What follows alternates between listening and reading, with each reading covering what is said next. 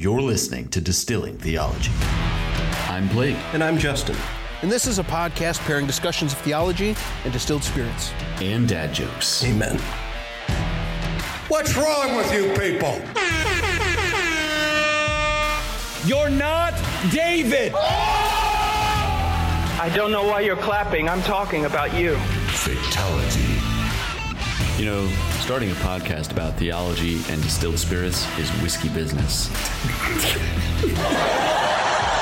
I said that with a straight face. This is Distilling Theology. Welcome back, ladies and Gentiles. We are so happy to have you back. Uh, Blake, uh, how have you been, my friend, my co host, my long haired, uh, goatee having um, Presbyterian uh, dear brother? how you been, man? I don't know how many adjectives you're going to add to my name every week, but uh, I'm I am here for it, and uh, you know I'm doing all right. It's it's been a long couple of days. I had a lot of travel over the weekend, which was great, but as always, just time in the car can be exhausting. I got to finish some audiobooks that uh, I actually want to talk about at the end of the episode. Um, got to listen to our episode a few times from last week with Kim Riddlebarger, which was great. And uh, it's it's always fun when we get to have another person on the show, particularly someone who you know brings some more perspective than than what uh, the two of us goofballs do. And uh, you know, it'd be really nice if we had someone this week to talk about Postmill. Oh, well, how convenient. Uh, we are not alone again. Uh, this week, we are actually joined by, and I'm sure you've heard of them, Apologia Studios. Uh, we have Luke the Bear here on our show himself wearing that hashtag that postmill shirt. Um, if you don't know, uh, Luke has been a pastor and elder at Apologia Church uh, from 2010. And um, yeah, and I actually had the pleasure to meet Luke and Jeff and James and some other folks um, in Palmyra a while back, which was really neat. Yeah. Um, so yeah, it's uh, it's a pleasure to see you again. We're happy to have you here, man. How you been? Likewise. Good man. I appreciate it. That was BC before COVID. Yeah, that's good. BC, I dig it. Oh man. Um, Yep. Yeah, yeah, this is going to be fun. Um, and just a reminder to those of you who are listening, uh, the giveaway winner, uh, stay tuned, is going to be announced at the end of this episode. Um, so yeah, Blake. That's it. And also, if you guys want to check out uh, Distilling Theology merch, including our hoodies, you can head over to shopdistillingtheology.com.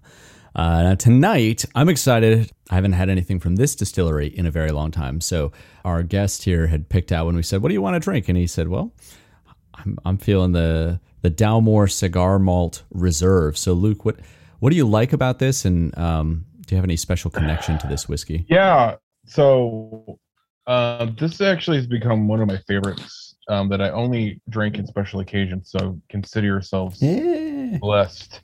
Uh, one, I'm a sucker for packaging. Hmm.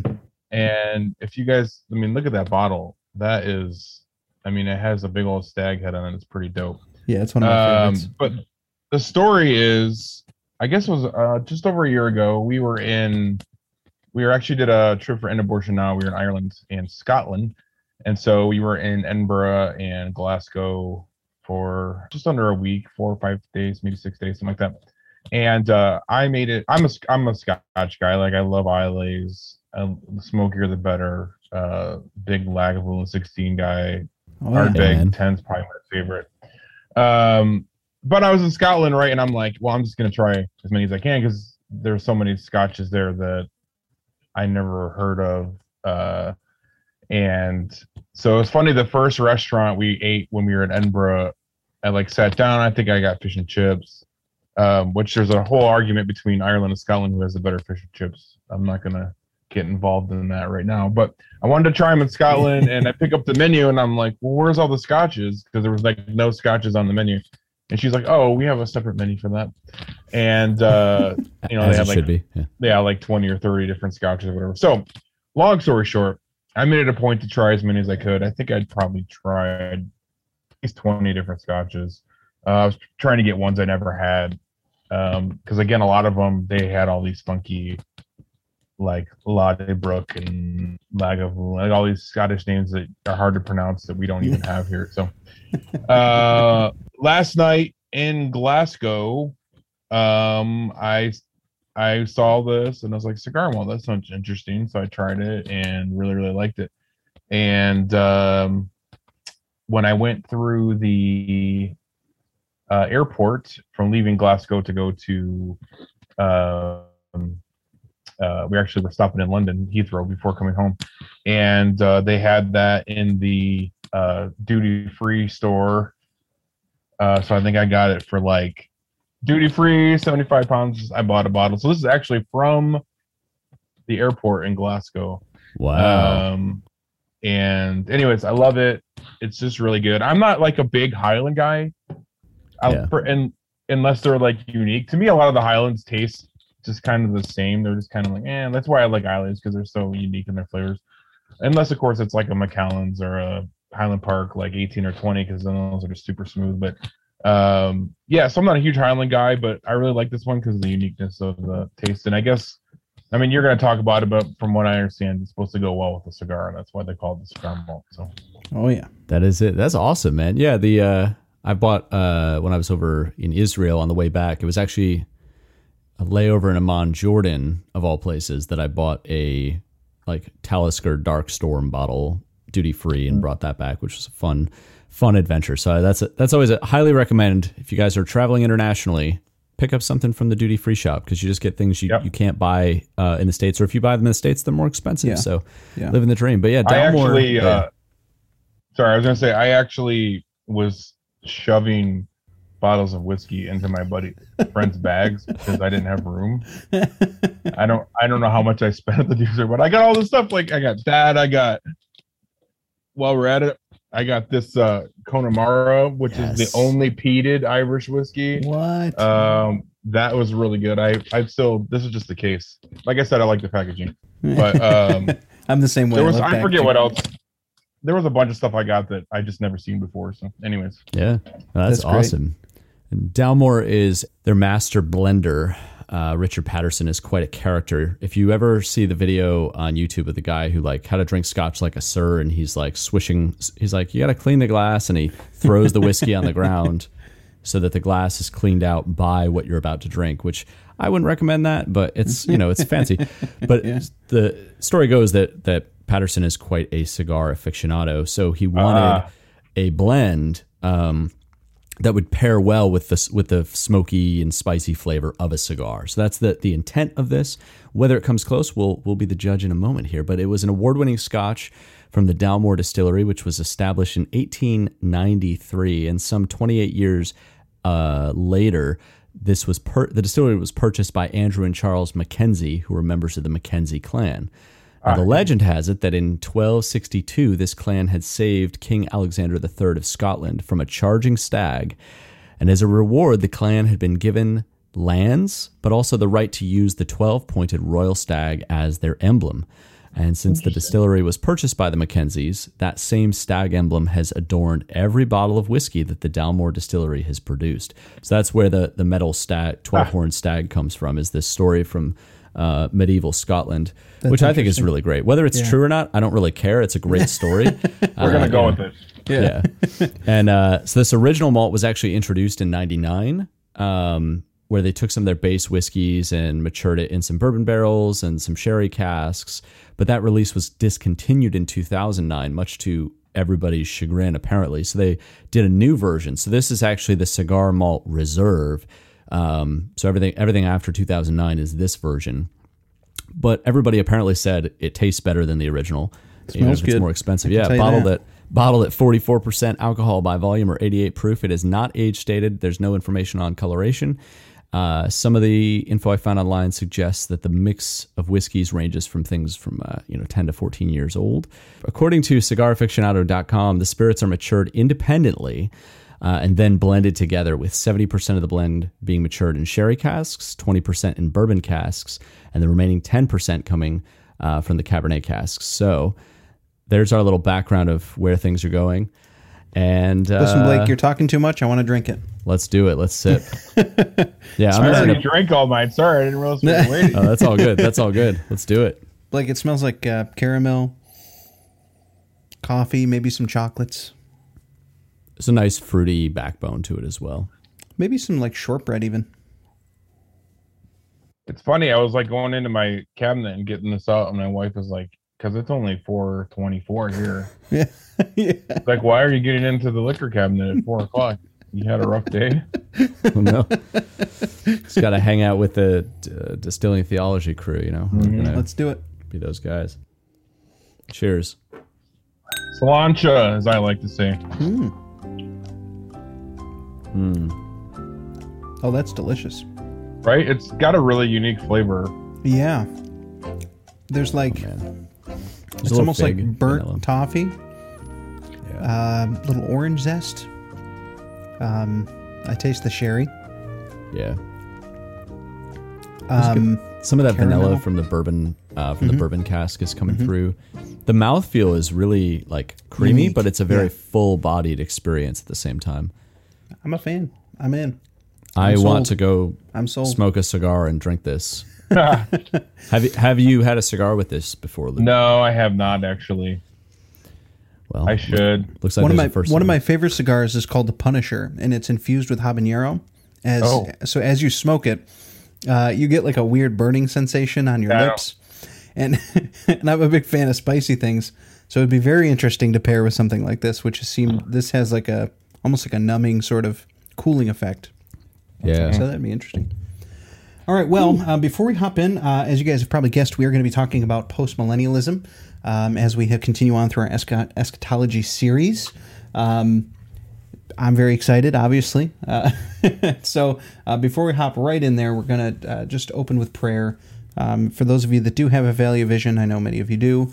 Uh, if you want to turn to page um, 142, the prayer is called Humiliation. Sovereign Lord, when clouds of darkness, atheism, and unbelief come to me, I see the purpose of love in withdrawing the Spirit that I might prize Him more, and chastening me for my confidence in past successes, that my wound of secret godlessness might be cured.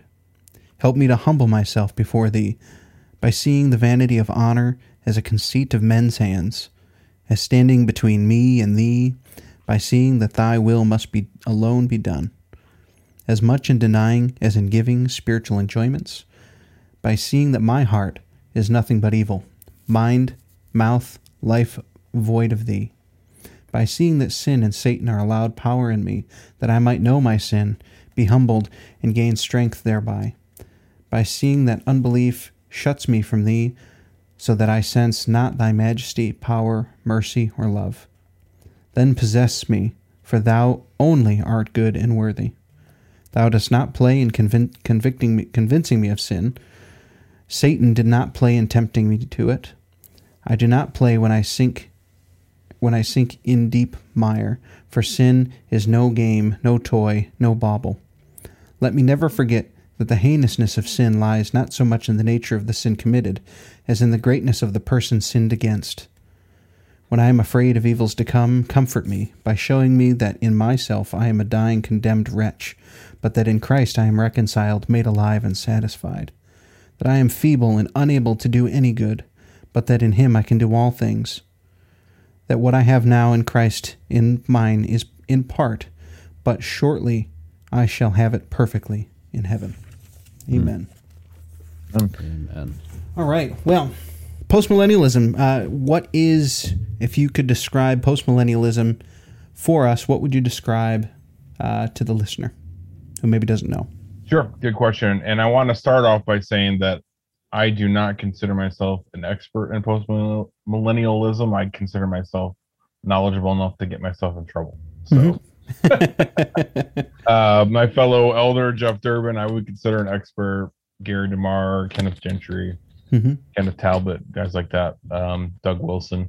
Um, anyways, so when when I get asked this question, basically my response is that it's a victorious eschatology. It's an optimistic, victorious eschatology. And in a nutshell, uh, I I believe that all things will be put under the feet of Christ.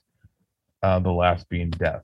So Mhm. that's kind of that's kind of the short answer. Obviously, there's a lot more to it than that. Um, but yeah, that's how I would answer that. Yeah.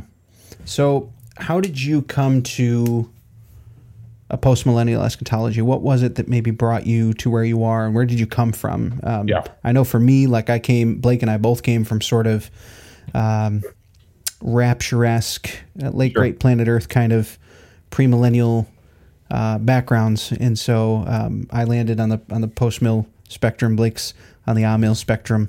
Um, I always make the joke that amillennialism is just postmillennialism on antidepressants. Yeah. but uh, yeah, how how'd you get here? Where'd you come from? Yeah, good question. I mean, I grew up the same. I grew up in the church, so came from a dispensational premillennial background. Honestly, I didn't really know there was anything else um, until probably around like 20, 21, maybe something like that. I heard someone might have been some other thing, and I was like, "Wait, what?" You know, but I didn't really think anything of it. And then, um, and then actually when I met Jeff, I met Pastor Jeff. Uh, he kind of introduced me to it. And my introduction to it was really a study through Matthew 24. Uh, so if you follow Apologia Church at all, I think Jeff's been a year going through Matthew 24. So there's Mhm. lots of sermons on that um, on our YouTube channel. Uh, so that was kind of my introduction and really kind of, you know, with all the timing passages. Uh, I did a sermon once called uh, Eschaton, the uh, perusal of the parousia, and I kind of went through a lot of the timing passages. You know, it's really it was really hard for me to get past. Uh, you know, is at hand, is it within reach, stuff like that. Mhm. Um, and so he Jeff gave me a book called The Parousia, actually, um, by J. Stuart Russell. Is actually a Scottish guy of all. Since we're talking about that, um, it was I think it was written. It was an older book. I think it was written 1600s, maybe something like that. Maybe I can't remember exactly.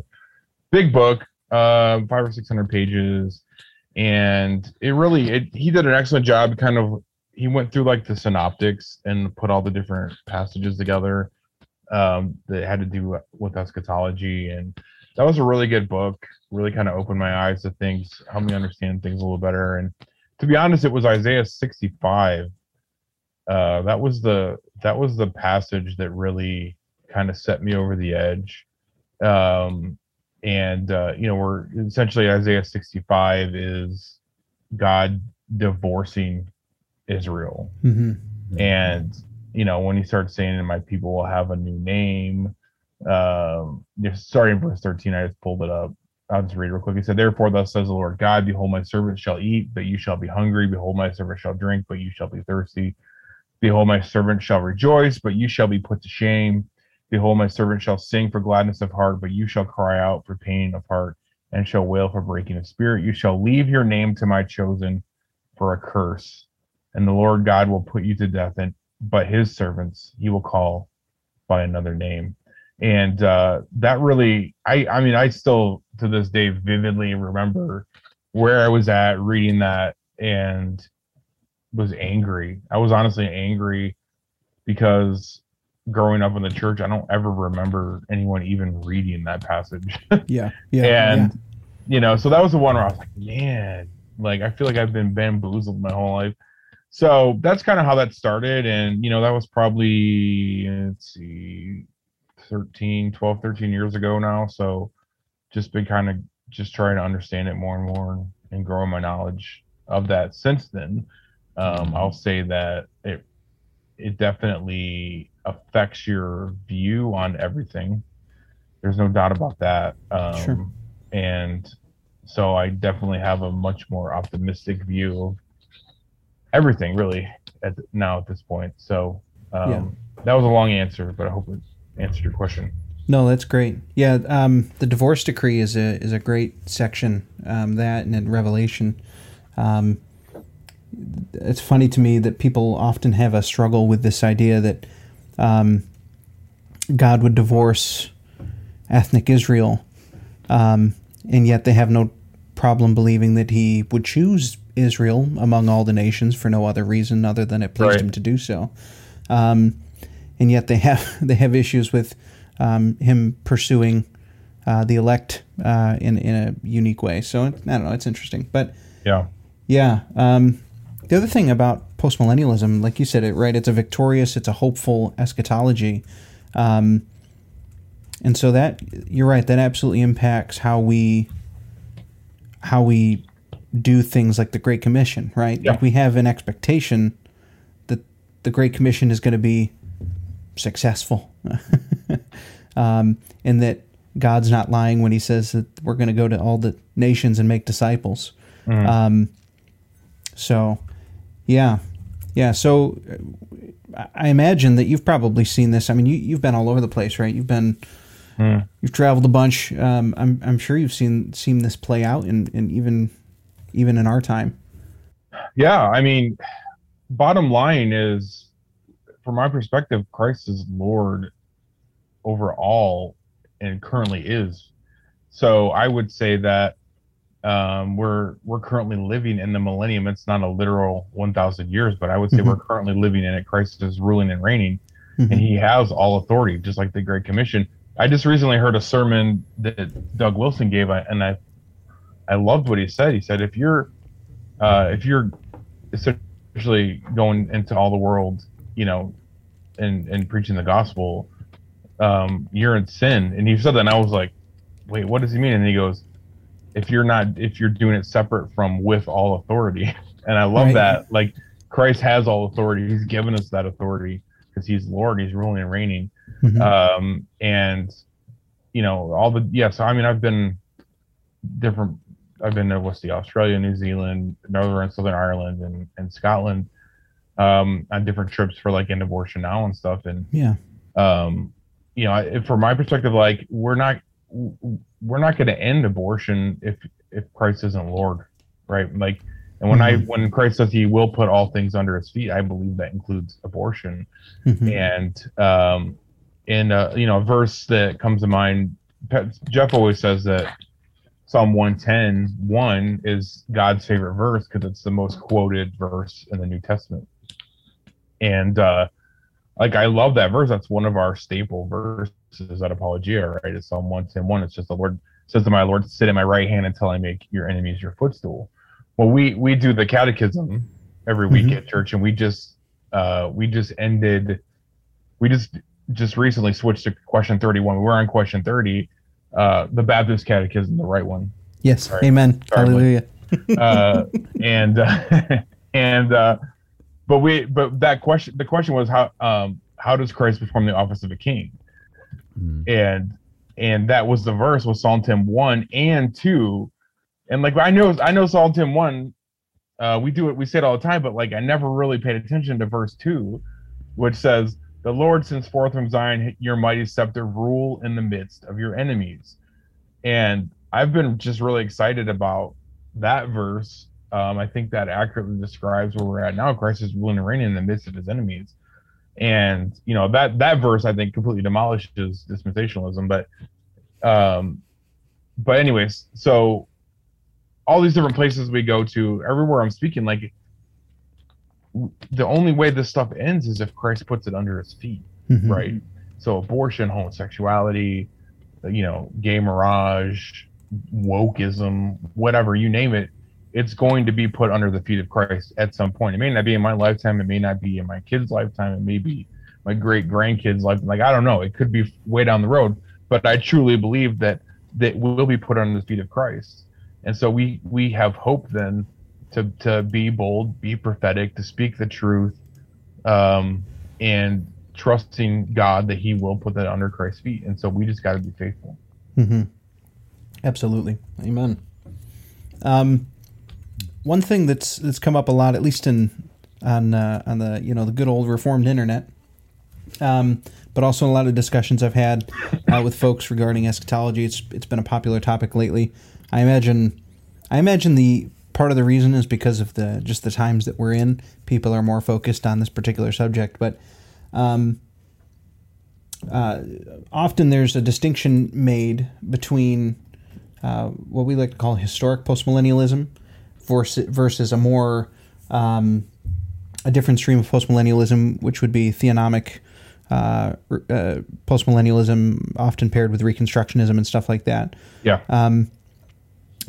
Tell me, tell me, kind of where you fall and and, and how you how you got there. Uh, good question. Um, and actually, we just did a show, our radio show last week. We had Pastor James, Dr. White on, Mhm. um, talking about a recent article from the Gospel Coalition which was just awful. Uh, yeah. about Yeah. And so we we did. We're actually going to cover some more tomorrow, I think. So um, be looking for that. Um, we didn't really get a lot of time to dig into it too much. Um, but yeah, it's funny. I so I would have become well. My chain would have been becoming reformed and then post mill and then introduced to theonomy. And honestly, like I wasn't. I was introduced to theonomy after we started uh, Apology Radio. So that was something that's been new to me even since then, which now is eight years, I think. I, I Mhm. lose I lose track of time. Um, so essentially, essentially, theonomy is is just it's theos nomos, right? It's God's law, and the the opposite of that would be, you know, what we are experiencing now with self law, autonomy. Um, and so essentially all all of that is it means it means God's law. So um so I a lot of times theonomy and postmillennials do go hand in hand. They don't have to. Um but I think I think they they do and they should um because you it's again going back to uh Christ's lordship. Mhm. And so essentially what what theonomy says and then and then the article, you know, my one of my biggest pet peeves is people that criticize theonomy and they miss the boat completely. They they accuse us of wanting to establish God's law as the standard from the top down. And like that article is one thing I mentioned last week was Mhm. that that article, which was ironic given that it was the Gospel Coalition, they Mhm. completely missed out on the gospel. And we're saying no, that's not how this works. What how it works is it you know there's different there's a different spheres of government. So you have self government, you have family government, church government, civil government. It starts in the individual. It starts with the gospel. It starts with heart transformation in the individuals. And then as the gospel goes forth, as Christ's kingdom grows, people should Christians should love the law of God.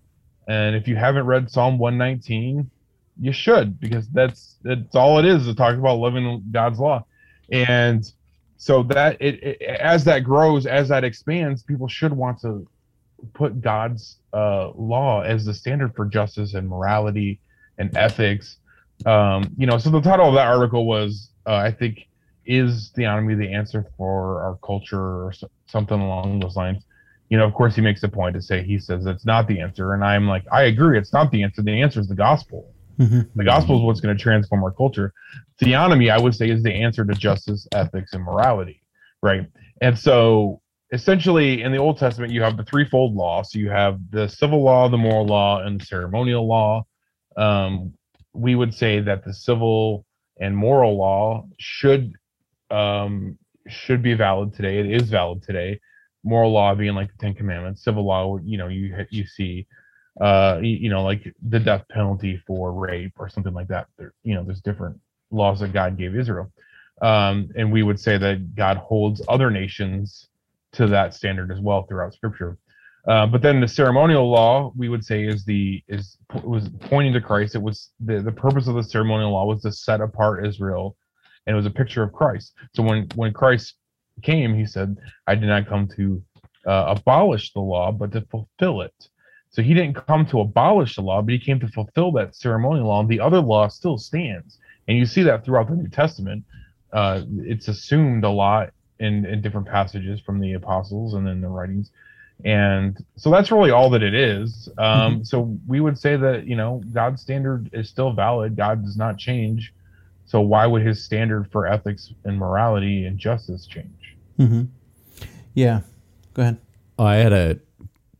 I know this isn't a theonomy episode per se, but I did have a question for you, Luke. Just from you were talking about how you know theonomy and post mill don't necessarily have to go together, but you think they're they're a very natural fit, which makes sense. I've al- I've often seen kind of this uh, progression, I guess, where like people will kind of become post mill and then Yeah. theonomic, and maybe maybe an element of or a full blown reconstructionism or some some of that kind of chain.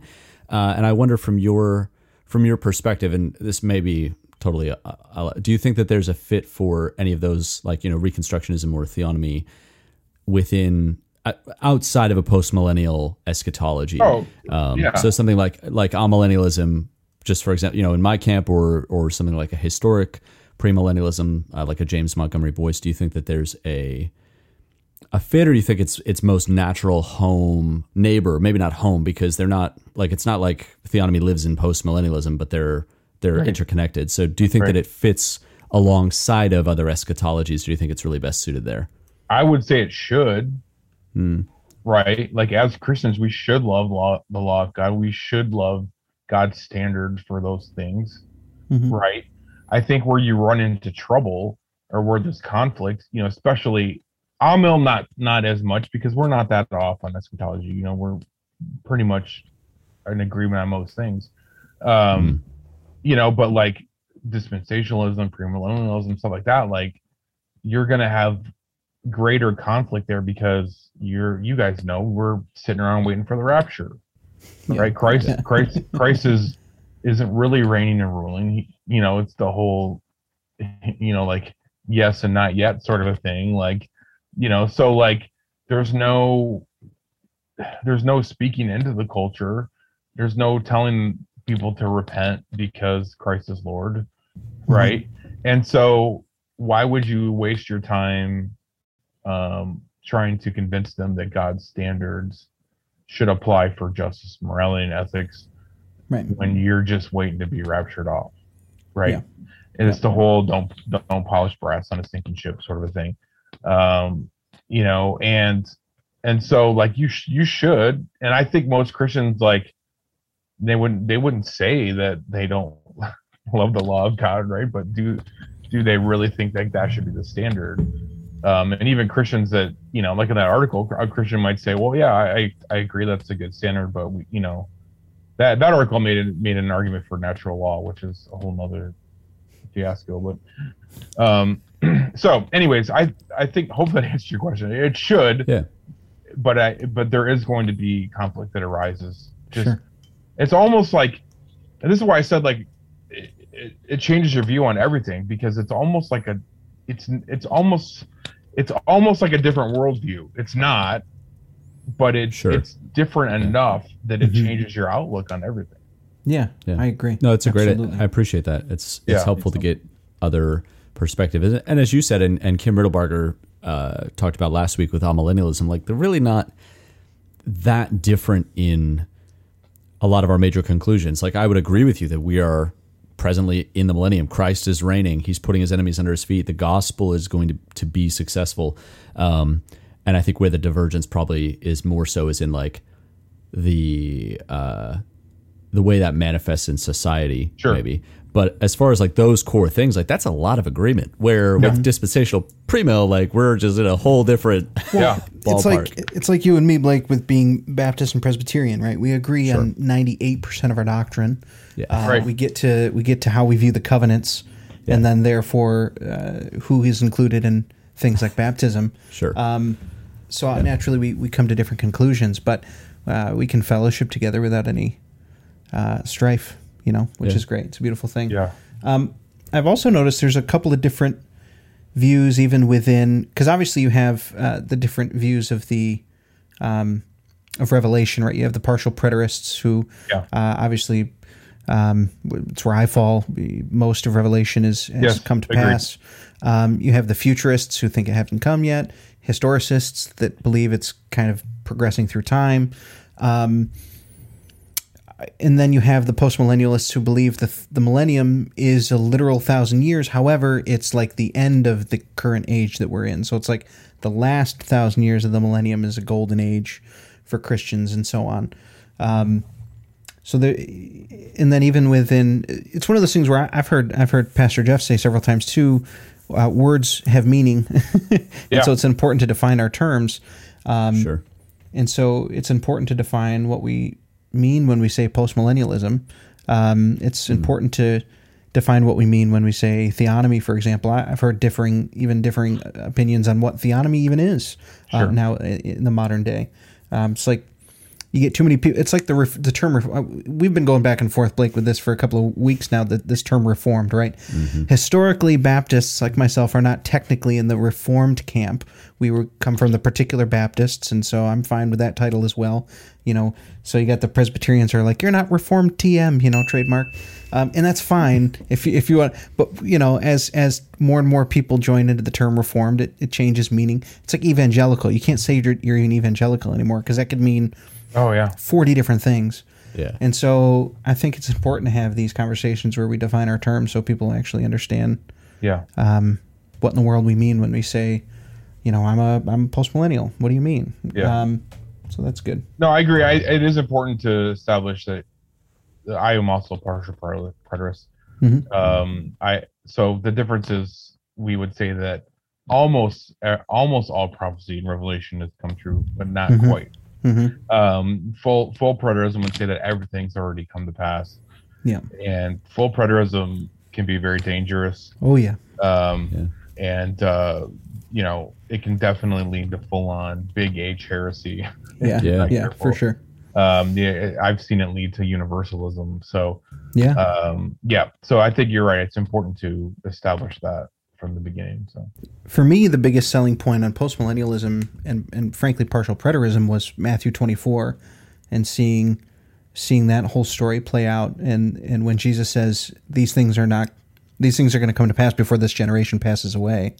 Um, I love. I, I know you've seen the, the debate with Doug Wilson and Hitchens when when he Oh, yeah. asks him about that, you know, and he's the first guy that can actually answer that question. right right Um, and that's huge. That's a huge thing. I don't know how we've missed that for the last 150 years in the United States, but Dispensationalism. yeah, seriously, oh yeah that, Thank that was a Scofield. huge that was a huge shift in in, in, in me theologically. Yeah. uh, when that clicked. Well, let's go there. Let's go to Matthew 24 for uh for that post because we when we had when we had Kim on, we looked at it from from Amil, and I assume it won't be like tremendously different, but um, just as we get in there, we don't necessarily have to. I don't know if you guys had a specific thing that um is more like of a, a either a selling point on Postmill or a, a verse that people tend to bring up against Postmill. I'm not as familiar with with post mill as an eschatologism as I am with Amil, so um, I'll let you guys jump in. But Matthew 24 is just one of those texts that everybody has tensions with. I mean, I remember being a teenager and sitting around with a bunch of friends and opening up Matthew 24 and like, we're the first people to read this and we're going to figure it out. Uh, you know, 16 and 15 year old uh, couple of buddies sitting around with probably some Yeah, some yeah. soda or something. We're like, we got this. Your Yeah. cool your cool IBCs. IBC You know, we, we probably also had like the uh, this was like the time of those uh those Hawaii like the shirts with the, Hawaiian flames on them. shirts, Yeah, yeah. yeah. that was that was the time. Those were cool things, man. Anyways, that's awesome that's honestly a good argument for post mill is that those things have have moved. I'm kidding. those things have passed away. Oh, man. you know it's it's funny because uh that's matthew 24 has been in, important to us too we do obviously do a lot of evangelism to the lds Mm-hmm. and you know you accuse joseph smith of being a false prophet one of the first things they say is well jesus was a false prophet jesus had false prophecies and it's like oh really where and they go right to matthew 24 Mhm. Hmm. you know and so being post mill it's like we actually have a response for that most of the christians mormons talk to are like uh Right. uh i don't i don't know what to say to that um Yeah. you know and and yeah i mean i'm pulling it up here but it, you already mentioned it basically it's you know all these things it's uh, verse 34 truly i say to you this generation will not pass away until all these things take place. And i mean how how do you get around that? Right. right? Unless you know unless you can say that those things took place. And i would argue that they took place in 80 70 you know with the destruction of the temple in jerusalem. Yeah. um and that's that's the verse right there is like how do you get around that? If you can't answer that hmm then you know jesus was a false prophet Yeah. right Yeah. Like, Yeah. Sure. you know i think that's super important so uh The- justin I, I you were going to say something i think i'll let you go ahead Well, I was going to say the the only way I've ever heard that try to be explained away in a dispensational sense is they try to make that specific verse incredibly hyperbolic. Like they try to make it some sort of hyperbole, uh, or they say, "Well, that's not what he means when he says generation." But you really have to stretch the text uh, to get there. I mean, you got to do somersaults to, to to get to that conclusion. Um, it's the reason that I'm partial preterist at, at all is because of this verse, and then everything else kind of falls into place.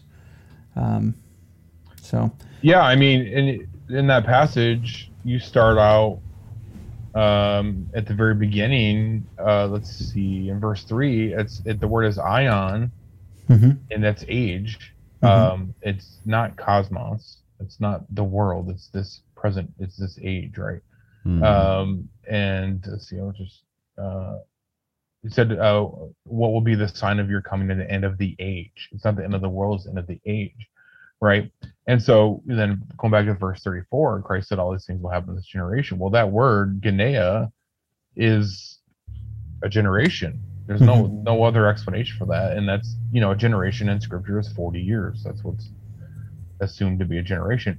Yeah. Well, guess what? Christ is speaking in 33 AD. When was the destruction of temples, temple? 80, 70 yeah, um, was in that generation. Yep. Um, you know, and so um, again in verse 33, the word is um, eng, egni, eng, excuse me, engizo, um, which is near. And so I, I mean, I like I said, I did a whole sermon on the timing passages, but like it's it's near, it's within reach, it's at hand Mhm. like you it's it's really you have to do some pretty significant jumping jacks or that's not the word i'm looking for but like you know you have to do some some pretty fancy footwork to uh to make that stretch out to 2000 plus years yeah, you know absolutely.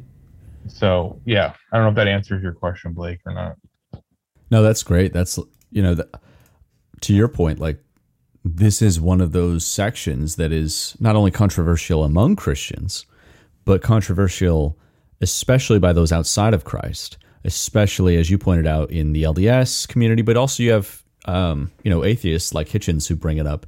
Yeah. Um, because it seems to point to exactly what you said. If if Jesus lied, then he's a false prophet and we have no Right. business following him. Like if if what they say, if their accusation stands, then our faith is worthless. Like that's kind of Paul's point, right? Like if if if Christ isn't raised, if this thing if this didn't happen, then we're most pitied of all people. You know, as, as much as I enjoy uh, Pascal's wager, I, I find it kind of flies in the face a little bit of Paul because it's like, oh well, if, well, if I'm right, then I gain everything. If I'm wrong, then I lose everything. Well, yes and no, because Paul seems to say, well, if we're wrong, we're like, we're the like pity us, we're the worst. Yeah. Um, we we have nothing going for us if we're wrong, and I think that having a firm answer, either a millennial, you know, postmillennial, Well- or, or even historic premill, is so helpful here. P- Peter, you know, when we read in Peter, it says to have a defense for the faith that's within us. That Mm-hmm. assumes that we're going to do the work and have a defense for the questions that are apologia asked.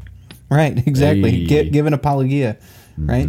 So, I don't know. So you're a pastor. As we uh, as we kind of come to a close to the episode, and then uh, I have a I have a, I have an interesting question for patron overtime. Um, oh, but uh, as we as we close the main episode here, I'd like to ask, um, as a pastor, how does your eschatology, how is it applicable? How does it impact the way that you pastor and the way that you counsel and the way that you uh, do your work on a day to day basis? That's a great question, man. Um, I mean, I think I kind of touched on it earlier, but you know, I think as we're as I'm counseling people going through struggles and strife and trials, like you know, I can be optimistic and say, you know, like Christ is going to put this under his feet. We need to be faithful. And uh, you know, I actually let's see, I gave a a message. Uh, when was that? A few about a month ago or so. Um, called battling the what ifs and like that was a lot the driving force behind that message you know especially this last year with, with 2020 and covid and now we got resident biden in office. Like how do we Res- resident Biden. this the p is silent. That's i stole that i stole that from doug. Yeah That's my Doug. favorite. yeah. Um and uh you know like how do we deal with that as christians yeah, right? I got i got church members you know that are really struggling. They're they're fearful of the future and covid vaccines and both Mhm. and vaccine passports and like you name it like Mhm. there's a whole manner of things to be fearful of and i'm like one God's sovereign, so we don't need to be we need to trust him, you know, but like ultimately God's going to put this under his feet, under the feet of Christ and we just need to be faithful. And one thing I've talked a lot about is um God's a God of order, right? And so what we're seeing is uh a battle between the God of order and the gods of chaos. Right? That's what the culture worships is the gods of chaos. And so Yeah. ultimately it's a battle for who are you going to worship? So you know, and so we need to just we the only way we're going to overcome the culture and everything is through right orderly worship of Christ as our Lord and Savior. And we can only do that if we if he's ruling and reigning. And you know, so really, like I said, it affects everything. It trickles down. Um and yeah, so like let's not be fearful. And and and it's funny, one of the one of my favorite passages for counseling people I use in that sermon was Exodus 14, and that's where the uh, Israelites have escaped Egypt. They're at the the edge of the Red Sea, and you know they're facing the Red Sea and the Egyptians bearing down on them, and they start freaking out. Yeah. Right? They're crying and complaining to Moses, like, "Why'd you bring us out here to die? Wouldn't it be better to be slaves to Egypt?" And and uh, you know, b- basically, Moses' response was, "Shut up." yeah. shut your mouth. Like he literally says, be silent. Hmm. So I joked in the sermon. I said it's the uh, Luke the Bear, the L, LB, uh, the Bear standard version, LBSV. Like, is shut up, you know. and I laughed if you if you happen to catch it because like there was a little girl in the front row and I heard her say, "Mommy, he said shut up." uh, but like that's it. Yeah. Moses is just like, shut up. Like, what are you complaining about? God's sovereign. Watch. He's like, be quiet, si- be silent, and watch the Lord deliver you today. Watch Him work for you. Yeah. Hmm. And you know, and so uh, you know, a lot of that is just being that's reformed. That's having a, a high view of God's sovereignty. hmm Uh, but I think that eschatology does come into play. It's to some level, to some degree, where we can we know that God's going to be victorious. So Yeah. you know, I said in that sermon, like, what what's what do we have to complain about if you're a Christian? Right. Like, you know, was the the manna that He's giving you not salty enough? Hmm. Was the the water the water from the rock was it not cold enough? Hmm. Right? Like, what do you just shut up? Trust God. yeah. He's sovereign. He's gonna he's gonna deliver you. You know, he's going to put this horrid cult- culture under his feet. Mm-hmm. You know, so we just got to remain remain faithful. So Yeah. I'm Oh, done preaching awesome. now. Yeah. no, that's good. We like that. And uh, just a question to the two of you, coming from me as the millenarian of the group. What would you guys recommend people read if they want to? They want to get like get their foot in the door, and then maybe if they're Yeah. already aware of the discussion, they want to go a little bit further.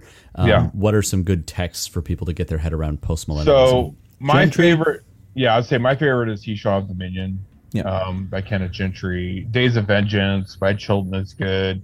Last Days According to Jesus by Sproul is good. hmm Um, I mean, if you want a book that encapsulates everything I just talked about, get The Mission of God by Joe Boot. hmm Uh, it's my favorite theology book. We call it our um, the, our, our Apologia Church Manifesto. Um, and I'll be I'll be honest, it's probably the only theological book I've read that like I don't disagree with anything. Yeah. It's I agree with every single thing in that book.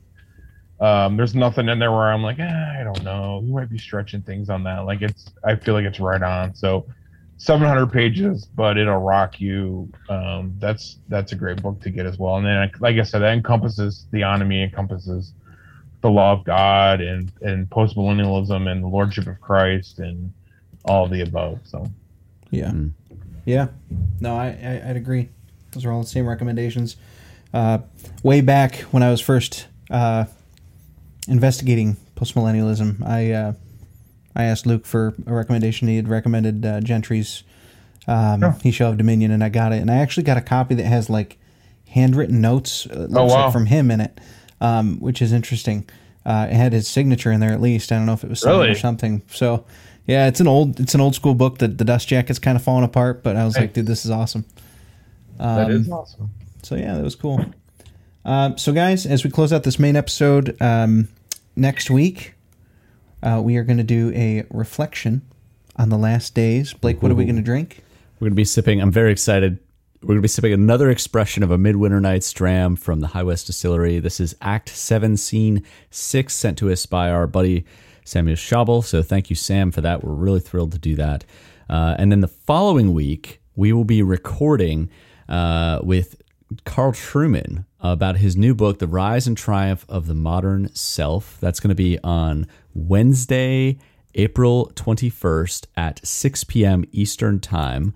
Um, and I just finished uh, his book this past weekend over uh, over a long trip uh, on Audible, and I think it's required reading. Like it should be required reading for Christians in the West right now. It's the full title: "The Rise and Triumph of the Modern Self: Cultural Amnesia, Expressive Individualism, and the Road to Sexual Revolution." Um, Carl, Carl didn't even said Shapiro didn't Shapiro have him on talking about how it was like the most important book to Well, read? he tweeted Really? it. He go, he, go, Yeah. he tweets his book and says this is the most important book of our age because, again, what what are we facing? How did we get to the place where, as a wide, broad society, culture looks at someone who says, "I'm a woman trapped in a man's body," and everyone says, "Yes," instead of "We need to help you. We need to, you know, work with you." And Trueman traces this all the way back, going back to the Enlightenment through Nietzsche, Wow. Freud, Marx, Darwin, um, through the sexual revolution, through uh, the Frankfurt School and critical theory, all the way up to the present age, and how it's just sort of like people who've never read any of these guys are so influenced by their major thoughts and how things have progressed. It's a it's a dense book, but it's really excellent. So I'm excited to have Carl on for that. It's a privilege to to hang out to with him have again Carl back on. back Very on. That's cool. right. L- listen to his uh, British accent. Uh, and it's that time. It's giveaway time. So uh, we were giving away a Distilling Theology, Covenant Theology is Distilled Theology hoodie, and a copy of Dr. Kim Riddlebarger's book, A Case for Amillennialism, provided for us by Baker Books. Uh, we had a whole bunch of entries. Well over 120 of you entered for a chance to win. And uh, we're going to announce that winner right now. And the winner is. Mm, Jenny Smith. Congratulations. You have just won. It's the best day of your life. You're welcome. Congratulations. We will be sending you a case for all amillennialism by Dr. Kim Riddlebarger, as well as a Distilling Theology, Covenant Theology is Distilled Theology hoodie. Thank you to everyone who participated. Uh, we're excited there will be more giveaways in the future, so stay tuned. Guys, check us out on social media. We are on Facebook. We have a page that you can like, a group that you can join where you will literally be part of the most cage stage reform Facebook group on the internet. TM. I trademark it. It's true. Uh, check us out there, Distilling you, just, Theology. you just name it and claim it there? I named it, claimed it. Uh, uh, also, check us out on Instagram. We have uh, great book recommendations, whiskey recommendations, and all kinds of stuff there as well. Uh, Blake, somehow we are still proud members of what? You know, week after week, we we say it, and I'm just excited to say it every time and read through the list. Uh, we are proud members of the Society of Reformed Podcasters, a network of doctrinally sound podcasts from a Reformed perspective.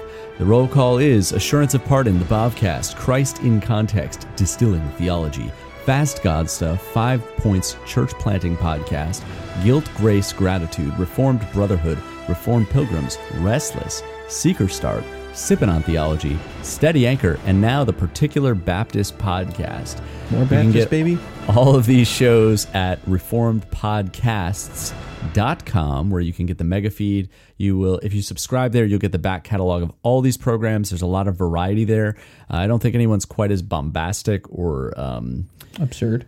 I, you know, those are those are adjectives I would use for us. Uh, but you get some really good stuff. You have stuff in there from pastors. You have stuff in there from from people who actually uh, went to seminary, and um, you know some really great interviews. So definitely go over there and check that out. And Justin, if folks would like to hear more of these shows, if if they listen to this and they think I want to hear uh, the flubs, like if somebody's power went out during the episode, or or Oh. if uh, you know if somebody flubbed a bunch of lines and couldn't pronounce any words, like I want to hear that and not not have my episodes delivered edited. Uh, where can people go to get that, as well as extended conversations? Like Listen, if you guys want the worst content that we have to offer, check us out on patreon.com slash distilling theology. You get extended conversations, you get bonus content. Like uh, you'll get the uh, you'll get the, the, the question of the day that I have here after after this uh, episode ends. Uh, we had uh, we had Sam Renihan on. We talked for two and a half hours with that man. Uh, so uh, head on over there. Um, you get the video content. You get the you get the whole you get the whole stuff. You get it all. You get it a week early, pretty much every time. Um, exclusive bonus content, you name it. Four ninety nine a month. It's less than that um, ridiculously chocolatey uh, mocha that you don't actually need from Starbucks this week. Uh, you can join us there. Uh, also, for fourteen ninety nine a month, you can uh, after three months get your exclusive Distilling Theology patron only mug, and we have some other pretty cool ideas for things for you. So check us out there, patreon.com slash distilling theology. Um, yeah, let's close this baby out. All right. So whatever you do, Whether you eat or drink, Do all to the glory of God. soli deo gloria. amen. Thanks for listening to this week's episode of Distilling Theology. We had a blast hanging out with Luke. We hope you enjoyed it. Check out this sneak preview from the extended conversation, which is available exclusively at patreon.com slash distilling theology.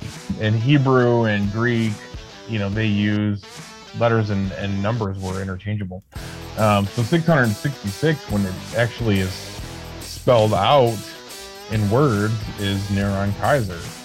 Um, so yeah, Caesar was, or, or Kai, um, Nero, I'm sorry, was was the beast, and it seemed like everyone clearly understood who, who he was talking about, and he was awful. Yeah. That man was awful.